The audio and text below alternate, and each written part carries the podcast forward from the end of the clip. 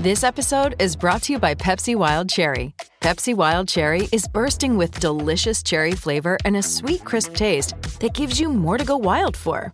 Getting wild may look different these days, but whether it's opting for a solo Friday binge watch or a big night out, everyone can indulge in their wild side with Pepsi Wild Cherry. Also available in Zero Sugar. So grab a Pepsi Wild Cherry and get wild.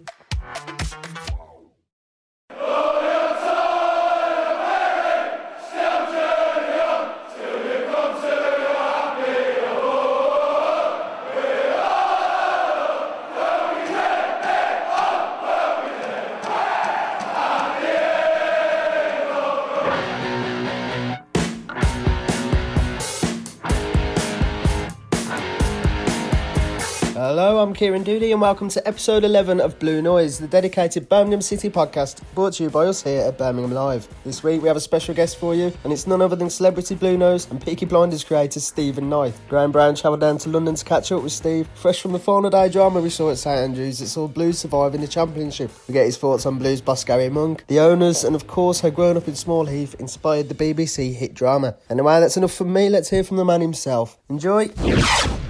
Okay, Steve, that, Yeah. ever so much for, for joining us today. No problem. Can you talk us through, uh, so, so we saw you in the, in the uh, at St Andrews the other day. Can you tell us what it all began with you and Blues? What, what your kind of earlier memories of, with the club? Yeah, I mean, I've been going since I was six, and I mean, both, all grandparents on both sides were blues fans. Um, my granddad, my, one of my uncles has got a postcard that my granddad on my dad's side sent from, I think it was the Somme or Passchendaele, First World War. Before they went over, they were given a card in case they died to give a message to their loved ones. And it, he wrote, the first thing he wrote is, give the blues a shout for me. that was the first thing he wrote. So, I mean, it was in the family, so we've always been blues fans. My dad took me when I was six. I've got lots of brothers and sisters. We all used to go with the uncles and used to get two vans, used to take all of us there, and it was brilliant. And who were the kind of players of your era? Who were the, the Okay. players back Herriot in goal, Fraser Martin, Wylie Foster Beard, um, Thwaites, Vowden, Thompson, Hockey on the wing, and I can't remember who was in. Would have been inside right, I suppose. I can't remember who that was, but that was the first team. That I was ever your saw. team? Yeah. And what, how, do you, how do you feel? Uh, the, the fondness you have for that team, how does that compare to the team that's, that's just, just crept up now? Well, I mean, if they played each other, I'm sure the team now would win because in them days they used to like a drink and arrive on the bus and all that. Um, but no, I mean, that, for some reason that team is imprinted, and obviously Francis came along later and all of that. So Have you got a particular fondest memory as a Blues fan as Oh. you look back across the time? What, what, what would spring out? Well, I mean, obviously League Cup final because we all went, the whole family, extended family, we all went to that, and it, it was great because I've forced the kids to be Blues fans.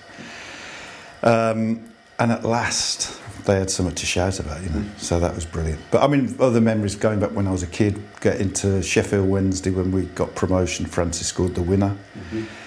Uh, bad memories, Man City. We went when we played Fulham, 75 in the semi final and lost.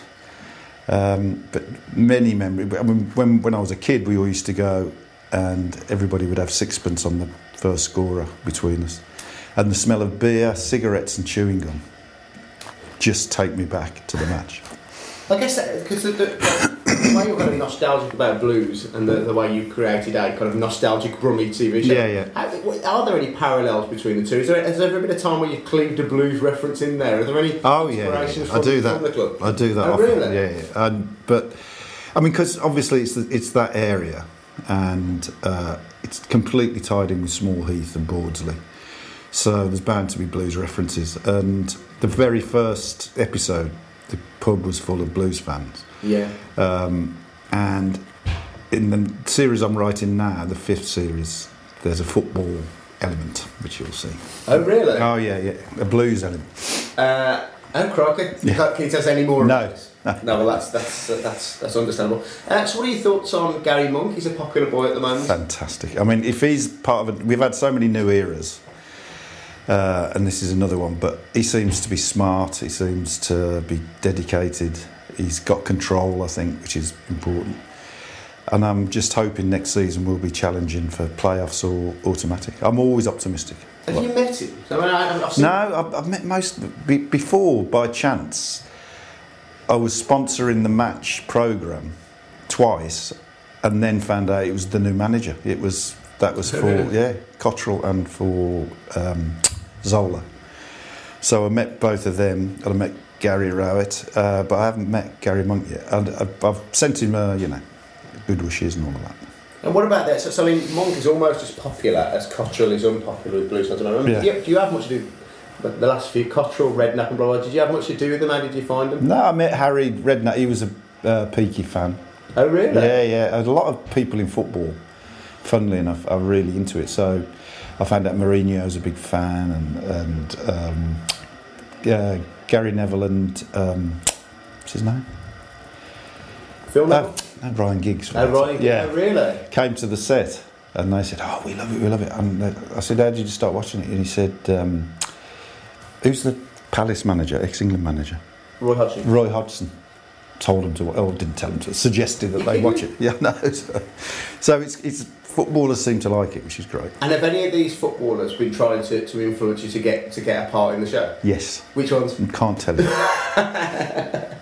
So, uh, w- w- is there any prospect of us seeing Ryan Giggs in Peaky Blinders next? next no, no. I, well, I mean, funnily enough, a lot of people want part. I mean, actors approach us because they want to be in it, which is fantastic. But I try and avoid placing a celebrity. Do you know what I mean? Saying one line because it just kills everything. I think. Yeah.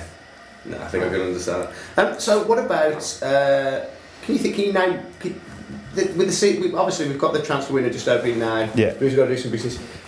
What do you think they? What, what kind of player do you think they need to sign? Have you got anyone in mind you'd like to see? Well, I mean, the cynic would say we need a goalie, a couple of fullbacks, midfielders, a striker, and all of that. But, um, no, I mean, I think the way that Monk had him playing. I mean, there's a talk that we might have a ban on transfers or something, isn't there? Yeah. And I think if that the worst were to happen and we had to keep those players, I think he'd make a fist of it because I think he's got them playing really well. I think Maghoma's playing brilliantly now. Um, be nice to have somebody who naturally scores goals, um, but it's the same old story with Blues. You know, we ain't got the money, so we got to do what we can, and hopefully we're bringing people through from the youth as well. And have you had anything to do with the owners? Obviously, they've spent, they've spent No. a bit of money. No, I mean, I've, I've you know, I've, I, try not to get involved at that level because for me, I mean, they're doing doing what they do and they're spending money, which is great. But for me, the club isn't the owner, the club isn't the manager because they'll move on. The club isn't the ground, even people move ground. It's not even the kit, you know, because that changes. The club is the fans, it's the supporters, and so, you know, when I'm at the ground, I'm standing in the same place. My granddad stood, my dad, my mum, you know, all of the relatives, uncles, and everything. So for me, it's like it's a it's a. It sounds really corny to say family, but it's like a loyalty to something that's intangible. Yeah, I absolutely understand that. So, so it, with that in mind, is there any prospect? You've had, you get things like Gary Lineker front, fronting a bid for Leicester, blah, blah. Is there any, are we ever going to be writing Steven Knight is front, fronting a, a consortium buying it? No, I, I, it's not something I'd want to get involved in because it's obviously it's a, a super rich man's game. Do you know what I mean? You need an enormous amount of money, and also it's like a lot of things. It's like a political career. It almost always ends in failure. The owner always becomes unpopular, even at successful clubs. You know, as a Blues fan, you look at some place like Arsenal and you think, "What are you moaning about?" I was, I was just sort of making this point actually to Scott before the Tony Xia at, at Villa, who seems to really love all this. Like people asking him to sign things, but it's cost him a quarter of a billion pound to do that. And if anything goes wrong, he'll still get his window bricked at some stage. Oh yeah, yeah, yeah. Um, so, uh, the, in, in terms of the current Blues squad, if you had to cast one of their players in Peaky Blinders, which one would it be? Um, Jota. Oh, really? yeah. yeah, I could see, I could see that. it- yeah, I, I could see you being the sort of the, you know, when someone's a gangster and they're small, you think, oh my god, they must have something because they're not big, you know. So yeah, Jota. He's got that brooding Mediterranean Yeah, way exactly. about him. Um, and what, have you ever taken any inspiration from blues into the club? And I can give you some instances. It strikes me that Arthur is quite like Paul Robinson, and And Grace had a bit of the Robbie Savage about her as well. Grace is Uh, Robbie Savage. the- That's yeah, have you, has there ever been an instance where, where, where those two things have met? Have met? Not really. Uh, I saw a great thing on the um, on the internet where before the Villa match, somebody had done a mock-up and put Tommy Shelby standing on, leaning on the goalpost, waiting for a corner. And I sent it to Cillian. He said, "If only they knew how crap I am at football." Do you think Thomas Shelby would make a good manager? yes, he, he would. I think that's exactly what you need. That sort of ruthlessness. Yes. They'd have to cut out the fags and the booze, but uh, yeah. Well, maybe not. Maybe not. And some of the murders. Yeah, to a certain yeah. yeah, exactly.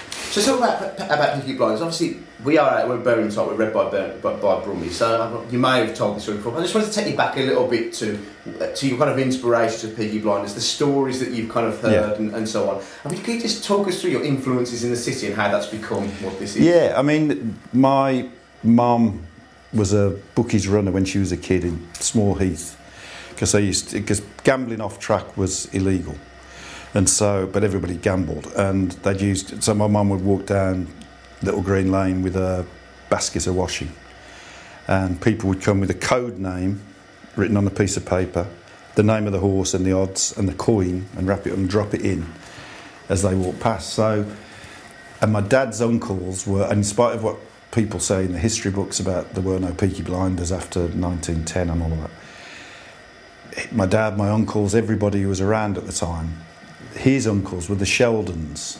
And for some reason, at the very beginning, the BBC wouldn't let us use that name, so I changed it to Shelby. But the Sheldons were bookmakers, and they were my dad's uncles, and he knew them as the Peaky Blinders. Everybody called them the Peaky Blinders. So do you have, with that in mind, is there someone, is there a person you have in mind that is Tommy Shelby? That, that is the, that is the Sort of. I, I tell you what, and it sounds as if it's not much of a um, source material, but it is for me. It is my dad. When he was little, he said he was about eight years old, no shoes or anything, and his, his dad gave him a message written down. He might even have been in bed, I suppose. Um, and he ran through the streets with his message, terrified because he'd told him to go and give him to the Sheldons, the Peaky Blinders. He said he knocks on the door, door opened, smell of booze and cigarettes. He said he walked in, so there's a, ta- a round table covered in coins. This is in a place where nobody's got any money. He said the men were immaculately dressed. Absolutely everything was perfect.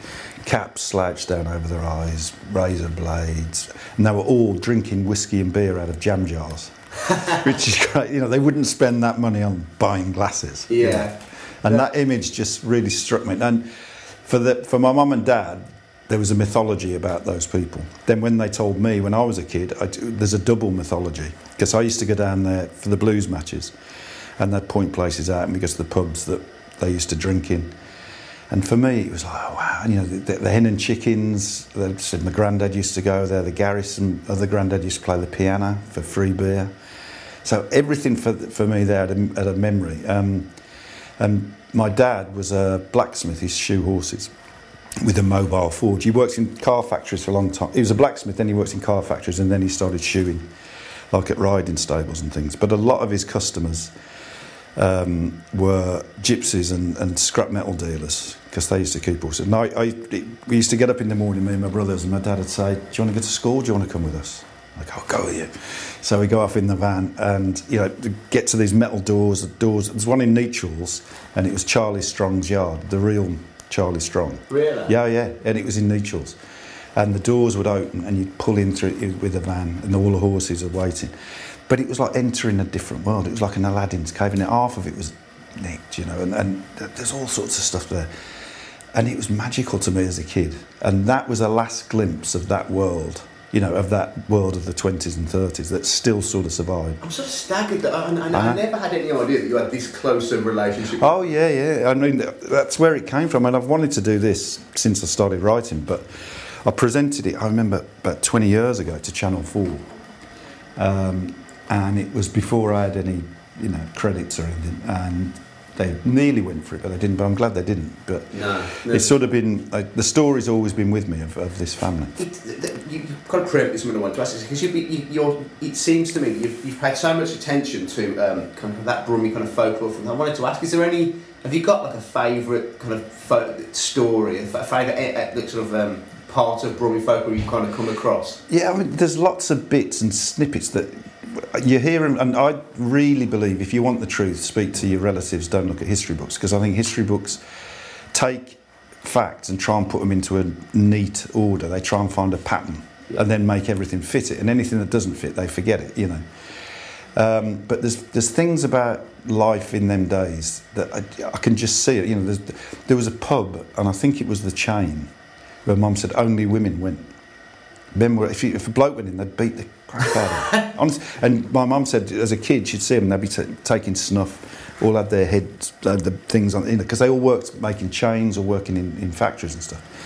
So the women were hard as nails, you know, and this idea that it was a patriarchal society. The women were not to be messed with, and that's why I wanted Polly to be a bit like that, you know. Surely that'll make it into the show because that's so perfect. Yeah, I- you've, you've built these male Yeah, characters. yeah, yeah. It's great to send Well, yeah, and it's getting everything, and, and you know the, the the toughness of the people and how tough. And my great uncle, who was curly, who I put into the thing, was a bare knuckle boxer.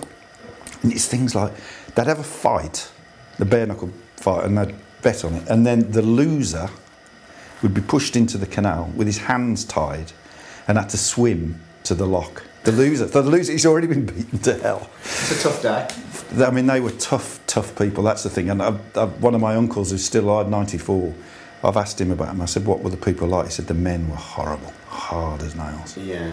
And you know, it's getting that into the spirit of the thing. And, and I mean, how else are you going to be a blues fan unless you can deal with stuff like that? Exactly, disappointment. Okay, so that's all from us this week. Interesting, but not surprising, I suppose. The Here Blues will feature in the upcoming episodes of Peaky Blinders. We'll have to keep an eye out for that. But that's it from us. Let us know what you think over on Acast, good or bad. Like and subscribe to listen to other episodes. We spoke to Gary Monk, Paul Robinson, and Trevor Francis in the past, to name a few. So we'll see you next week. Keep right on.